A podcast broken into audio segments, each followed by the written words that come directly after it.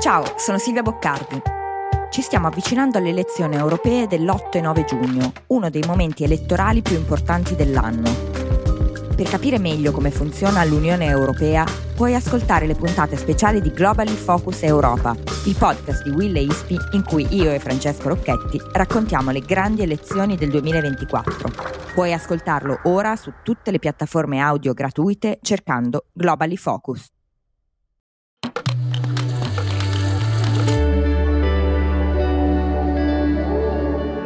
Cora. ။သမီးအေဂျင့်ကတည်တယ်။သမီး15နှစ်ဆိုတော့တည်တယ်။ဒါပေမဲ့သူအကုန်လုံးလိမ်ပြီးလုပ်ပေးတယ်။အာလုပ်ပြီးတော့သူဘယ်သူမေးမေးပေါ့နော်23နှစ်ပဲပြောရမယ်ဆိုပြီးပြောတယ်။ Oggi iniziamo con uno spezzone di un documentario prodotto da Al Jazeera nel 2016 sui collaboratori domestici di Singapore. La voce che avete appena sentito è di una ragazza di 15 anni impiegata illegalmente come domestica nella città-stato fiore all'occhiello dell'Asia moderna, tecnologica, l'Asia dove il futuro è già presente. A Singapore, su una popolazione totale di 5 milioni di persone, ci sono circa 260.000 collaboratori domestici. In realtà sarebbe meglio dire collaboratrici domestiche, siccome sono quasi tutte donne ma di solito la stampa internazionale, quando se ne occupa, le chiama maid, cioè cameriera in inglese, con a fianco l'aggettivo invisible, perché ce ne sono centinaia di migliaia, ma in giro a Singapore non si vedono quasi mai. Arrivano soprattutto dall'Indonesia, dalle Filippine e dal Myanmar e sono le persone che contribuiscono a fare di Singapore la città considerata un po' in tutto il mondo l'esempio perfetto di organizzazione sociale ed economica. Ora, chi ha ascoltato la puntata di Altri Orienti su Singapore, è la numero 29, sa che non è proprio così. Ma in quella puntata avevamo parlato della pena di morte. E per quanto non sia così risaputo che a Singapore basta un po' di droga per mandarti al patibolo, ogni volta che una condanna viene eseguita, gran parte dei media internazionali c'è, si fa sentire. Sono storie che in qualche modo entrano nella nostra dieta dell'informazione. Sulla vita delle lavoratrici domestiche a Singapore invece si sa pochissimo. Sono invisibili non solo per chi vive a Singapore, ma per tutti. Spesso anche per i propri parenti, che le vedono partire, le sentono raramente e troppo spesso, quando tornano a casa, le vedono rientrare in una bara. Sono invisibili ma fondamentali, perché lavorano sempre e tantissimo sistemano le case, fanno le babysitter o le dog sitter o le cat sitter, fanno la spesa, cucinano, fanno il bucato, spazzano e rassettano. Vivono 24 ore su 24 nel loro posto di lavoro, cioè la casa della famiglia che devono accudire, e il contratto non prevede ferie, permessi o malattia. Si lavora e basta. Spesso le domestiche non hanno nemmeno uno smartphone e guadagnano poco, circa 280 dollari al mese. Anche se potessero uscire di casa nel loro tempo libero, a Singapore con quella cifra non ci si fa un granché. Stare sempre in casa è la norma. E nelle case di Singapore, lontano da occhi indiscreti, succede di tutto. Insulti, botte, privazioni del cibo e del sonno, torture. A volte nelle case di Singapore qualcuno ci muore, ammazzate dopo violenze inaudite, terribili, come quelle subite da Piang Gai Don, una cameriera di 24 anni trovata morta dopo mesi di torture nella casa dove lavorava. Sono Simone Pieranni e questo è Altri Orienti, un podcast di Cora Media. Ogni settimana vi raccontiamo cosa succede in Asia e come cambia un continente che determinerà anche il nostro futuro.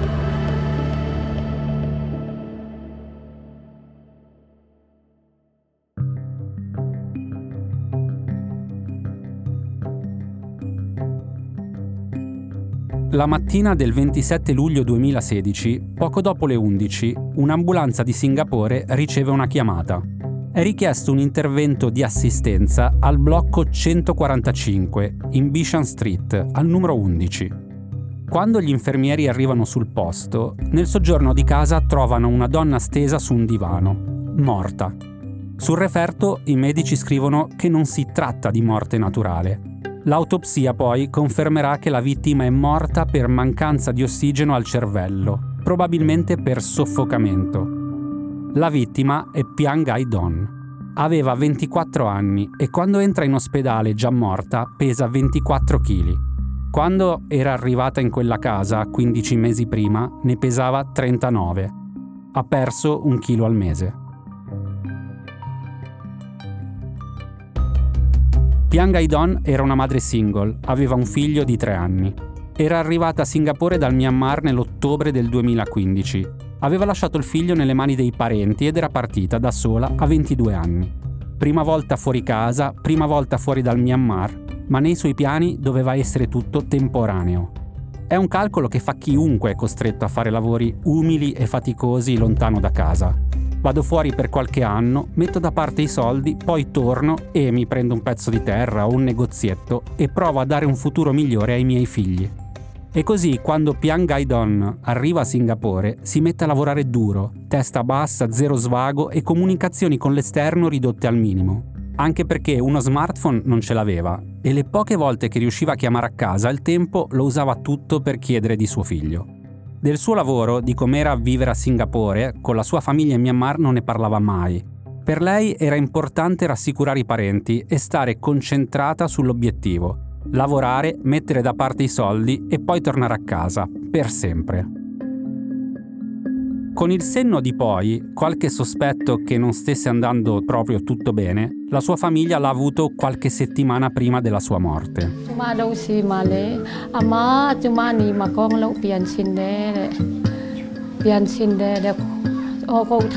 Questa che sentite è la sorella di Piang Gaidon. Sta raccontando che due settimane prima di morire, Piang Gaidon aveva chiamato a casa e per la prima volta aveva detto che non stava tanto bene, che voleva tornare in Myanmar.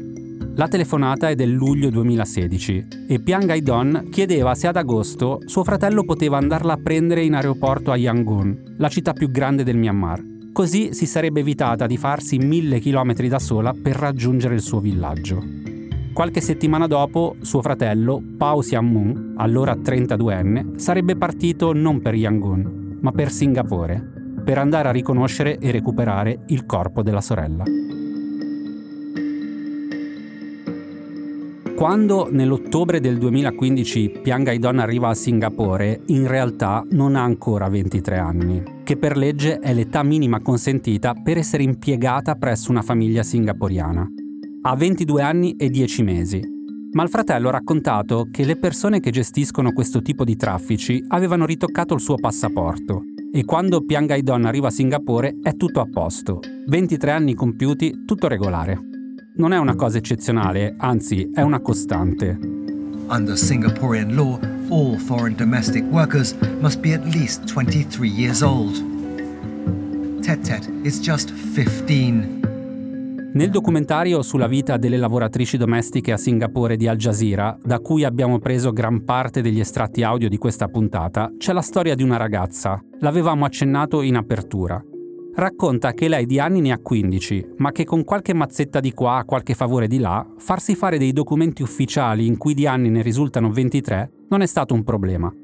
Per le centinaia di agenzie che regolano il traffico di persone che entrano a Singapore per lavorare, truccare i documenti è ordinaria amministrazione. E se è illegale, pazienza, perché a Singapore il pugno duro si usa e come. Ma quando bisogna tutelare le lavoratrici domestiche, le invisibili che peraltro non votano neanche, allora anche a Singapore la legge non è proprio più così inflessibile come si dice. Per dire, due agenzie di questo tipo sono finite sotto processo a Singapore per la prima volta nel 2018, non a caso dopo la morte di Piang Gaidon. Quindi, ricapitolando, Piang Gaidon arriva da irregolare a Singapore nell'ottobre del 2015 e inizia subito a lavorare nella casa della famiglia Chelvam. In casa c'è Kevin Chelvam, un uomo di 42 anni che di mestiere fa il poliziotto c'è Gayatri Murugayan, 36 anni, sua moglie, casalinga, e due figli. Con loro c'è la madre di Gayatri, Prema, 58 anni, casalinga. Ci sono anche due inquilini cinesi che avevano affittato una stanza nell'appartamento, ma in questa storia loro non entrano se non di straforo, come vedremo. Il 26 luglio 2016 i medici che trovano in soggiorno il corpo di Pian Gaidon stabiliscono che non è morta di morte naturale. Il giorno dopo, il 27 luglio, la polizia non ha alcun dubbio su chi siano i responsabili e arresta le due donne della casa. Ma sospettano per favoreggiamento anche il poliziotto e marito di Gayatri, Kevin Chelvam che infatti qualche giorno dopo viene beccato mentre tenta di manomettere le riprese a circuito chiuso dell'appartamento. Nella casa infatti ci sono telecamere dappertutto. Le aveva installate proprio lui per controllare i bambini e Piangaidon, la donna di servizio. Per cercare di sviare le indagini, Chelvam inizialmente dice agli inquirenti che le registrazioni proprio non c'erano, perché gli inquilini cinesi avevano chiesto di disinstallare le telecamere per motivi di privacy. Solo che la polizia dice, va bene, ti crediamo, ma diamogli un'occhiata insieme a queste registrazioni, così, per curiosità. E a questo punto Chelvam ha un problema. I filmati ci sono e come. Lui ha mentito ai suoi colleghi e per cercare di far sparire il contenuto di quelle registrazioni aveva chiesto alla suocera, Prema, di farsi venire in mente qualcosa. Il giorno del ritrovamento di Pian Prema aveva chiamato Isabella, la moglie di suo figlio, e senza troppe spiegazioni le aveva infilato nella borsa l'hard disk delle telecamere a circuito chiuso dicendole di farlo sparire. Isabella torna a casa e consegna l'hard disk al marito, senza avere idea di cosa contiene. E quando gli inquirenti si presentano per un interrogatorio di routine a casa di Isabella, lei e il marito non ci pensano su troppo. Tirano fuori l'hard disk e lo danno alla polizia. Risultato, Chelvam viene sospeso dalla polizia locale e poco dopo, a inizio agosto, viene arrestato. Perché quelle immagini, riprese dalle telecamere a circuito chiuso, raccontano una storia angosciante. I filmati nell'hard disk consentono alla polizia di tornare indietro nel tempo, ricostruendo gli ultimi 35 giorni di vita di Pian Gaidon e soprattutto permettono di capire cosa fosse successo tra la notte del 25 luglio e la mattina del 26. Succede questo. Tra le 23.40 e le 23.55 del 25 luglio, le telecamere a circuito chiuso riprendono Gayatri che aggredisce Pian Gaidon. Le urla che ci ha messo troppo a fare il bucato, le tira addosso un detersivo. Pian Gaidon cade a terra, disorientata. A quel punto Gaiatri e Prema si uniscono, prendono la domestica, le versano addosso dell'acqua e continuano a picchiarla. Poi la legano alla grata della finestra e non le danno la cena. La torturano tutta notte. Tra le 4.55 e le 5, Gaiatri si avvicina a Piangaidon, riversa a terra e comincia a prenderla a calci, poi le calpesta la testa e poi il collo. La afferra per i capelli e le tira indietro la testa più volte, gliela tira così forte da bloccarle la gola. Piangaidon non riesce più a respirare e sembra svenire. Le due aguzzine se ne arrivano a letto e lei rimane lì, ancora legata alla finestra. Alle 7.30 le telecamere riprendono Chelvam, mentre esce per andare al lavoro. Passa davanti al corpo immobile di Piangaidon e non muove un dito. Passa e non fa niente. Qualche minuto dopo riappare Prema, che vede la domestica esanime e prova a rianimarla, senza alcun successo. Allora propone di chiamare un medico. La situazione viene presa in mano da Gayatri, la figlia di Prema. Chiama una clinica vicina all'appartamento e chiede una visita a domicilio. All'infermiera che le risponde al telefono, Gayatri racconta che ha trovato la domestica riversa in cucina. Sono le 9.45. L'infermiera al telefono suggerisce a Gayatri che magari mentre aspetta l'arrivo della dottoressa le conviene chiamare un'ambulanza. Gayatri dice che è meglio aspettare direttamente la dottoressa. Mette giù il telefono e insieme alla madre spostano Pian Gaidon. La slegano dalla grata della finestra, le tolgono i vestiti ancora bagnati, la rivestono con dei vestiti asciutti e la sistemano sul divano del soggiorno. La dottoressa che stanno aspettando si chiama Grace Kwan Arriva alle 10.50 circa e può fare ben poco. Dice alle due donne che quel corpo sul divano è morto. Le due donne fingono di essere sorprese, quasi come fossero sotto shock, e raccontano che quella donna era entrata a casa loro da poco, dicono proprio da pochi minuti, e che non hanno la minima idea di cosa possa essere successo. Un momento era sana come un pesce e quello dopo è morta sul divano. La dottoressa Kwan non commenta, ma capisce che la situazione non è normale e quindi comincia a insistere. Dovete chiamare la polizia.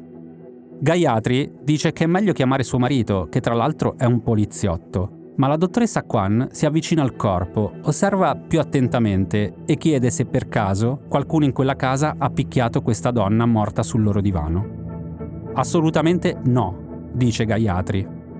Alla fine l'ambulanza la chiama la dottoressa e quando verso le 11.30 arrivano i paramedici dichiarano ufficialmente il decesso di Pian Gaidon. Sull'autopsia c'è scritto che sul corpo della donna ci sono 31 cicatrici, che sembrano recenti e almeno 47 ferite esterne su tutto il corpo. Ma le immagini riprese dalla telecamera coprono 35 giorni. E qui dobbiamo avvertirvi, chi fosse particolarmente sensibile a scene di violenza può mandare avanti una trentina di secondi, perché quello che segue è un campionario di vessazioni macabro e truce.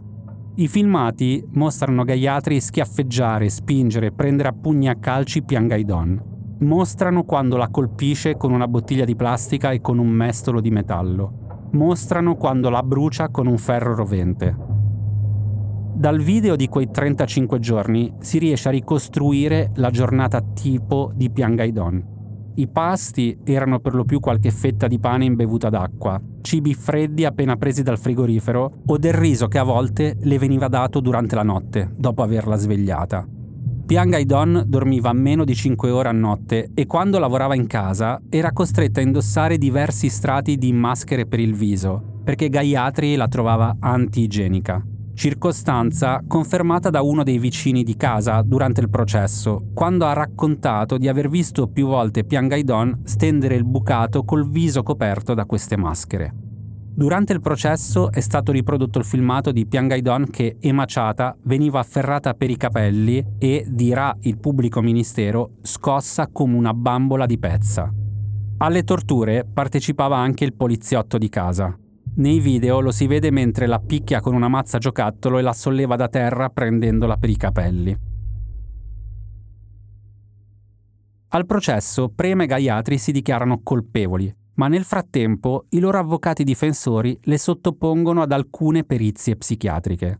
A Gaiatri vengono diagnosticati un disturbo ossessivo-compulsivo della personalità che le creava una vera e propria ossessione per la pulizia e una depressione postpartum.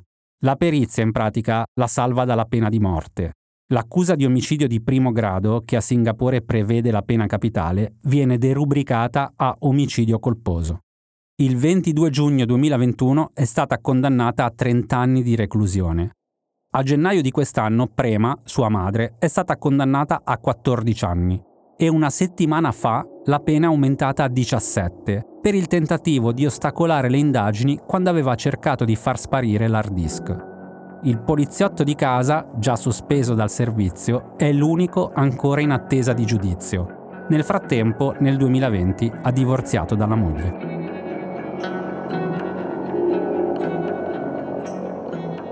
Preparando questa puntata abbiamo fatto una prova. Abbiamo fatto questa ricerca su Google. Violenze lavoratrici domestiche Singapore. E per quanto le lavoratrici siano invisibili, lo Straits Times, il quotidiano di Singapore, riporta moltissimi casi di violenze pesantissime subite per mano dei propri datori di lavoro, anche in tempi recenti. Chi le picchia, chi le riversa del vomito addosso, chi le costringe a girare con la mascherina per coprire le ferite è pieno di storie di questo tipo, che non diventano la storia di Pian Gaidon solo grazie a episodi che hanno del miracoloso. Un marito che considera eccessiva la violenza della moglie e interviene a difesa della domestica, qualcuno che riesce a scappare, qualche familiare o una ONG che denunciano la scomparsa di una donna che non si fa sentire da troppo tempo. Secondo il pubblico ministero che ha seguito i processi per la morte di Pian Gaidon, il suo caso è sicuramente uno dei peggiori casi di abuso di una collaboratrice domestica nella storia di Singapore.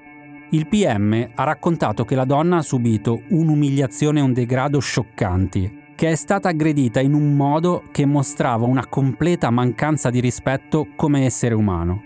In effetti, ha detto, la maggior parte di noi non tratta nemmeno gli oggetti inanimati in quel modo, aggiungendo che la vittima non poteva neanche usare il bagno senza subire abusi verbali e fisici. La sua vita è stata a dir poco un incubo vivente. La storia di Piangaidon ha scosso tutta Singapore, a partire dalla politica. The facts admitted in court by Madam Gayatri when she pleaded guilty show extreme inhumanity, extreme cruelty. I am sure I speak for many Singaporeans when I express our complete abhorrence at what happened. La voce che state ascoltando è quella del ministro della giustizia di Singapore, Shanmugam. È un video girato nel febbraio del 2021, prima che il processo arrivasse alle sentenze, ma nel quale il ministro già dice che ciò che è stato fatto a Piangaidon è stato terribile, del tutto inaccettabile. In realtà nessuna di queste parole descrive adeguatamente ciò che le è realmente accaduto. The bestiality of the conduct is shocking. Shammugam racconta più o meno quello che vi abbiamo raccontato in questa puntata. Entra anche nel merito del processo, perché quando gira questo video si sa già che l'accusa di omicidio di primo grado è decaduta grazie alla perizia psichiatrica chiesta dalla difesa. Questo, specifica, non diminuisce la gravità di quanto è successo, anzi, dice che la Procura ha fatto il possibile per arrivare al massimo della pena, cioè la pena di morte. E conclude dicendo, il punto che voglio sottolineare è che le persone che sembrano ordinarie sono capaci di un male straordinario e ci sono due pilastri in ogni società per tenere sotto controllo il male. Uno è l'educazione, il secondo è la legge. La morte di Piangaidon, oltre a ricordare la terribile condizione in cui tante come lei lavorano ancora oggi a Singapore, in qualche modo ha dato una scossa alla politica locale, che ha dovuto rispondere all'indignazione popolare. Nel 2021 sono state approvate una serie di misure a tutela delle lavoratrici domestiche, ad esempio, sono previste visite domiciliari casuali da parte di funzionari del Ministero del Lavoro ed è stato istituito per legge almeno un giorno di riposo al mese per tutti i collaboratori domestici di Singapore, messo nero su bianco sul contratto. Altra novità, i datori di lavoro devono garantire visite mediche periodiche per provare che le persone che lavorano in casa siano in buona salute. Visite in cui i datori di lavoro non possono essere presenti. È un miglioramento, ma alcune ONG dicono che ancora non è abbastanza. Ting Mawin, ad esempio, ha fondato e lavora per una ONG che gestisce una linea diretta per i lavoratori migranti del Myanmar.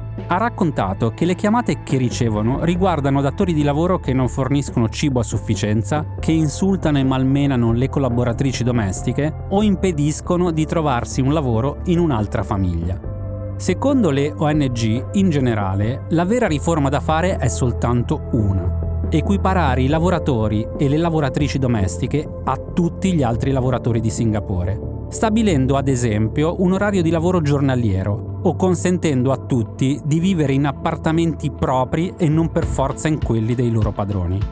Solo così, dicono, si cambierà la percezione che chi commette crimini contro i domestici o le domestiche a Singapore sia certo di passarla liscia e si eviteranno altre morti terribili come quella di Piangaidon. A venerdì prossimo!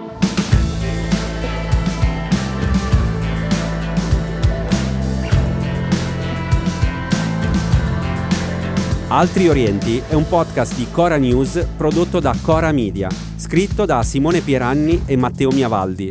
La cura editoriale è di Francesca Milano. La supervisione del suono e della musica è di Luca Micheli. La post-produzione e il montaggio sono di Daniele Marinello. Il producer è Alex Peverengo. Le fonti dei contributi audio sono indicate nella sinossi.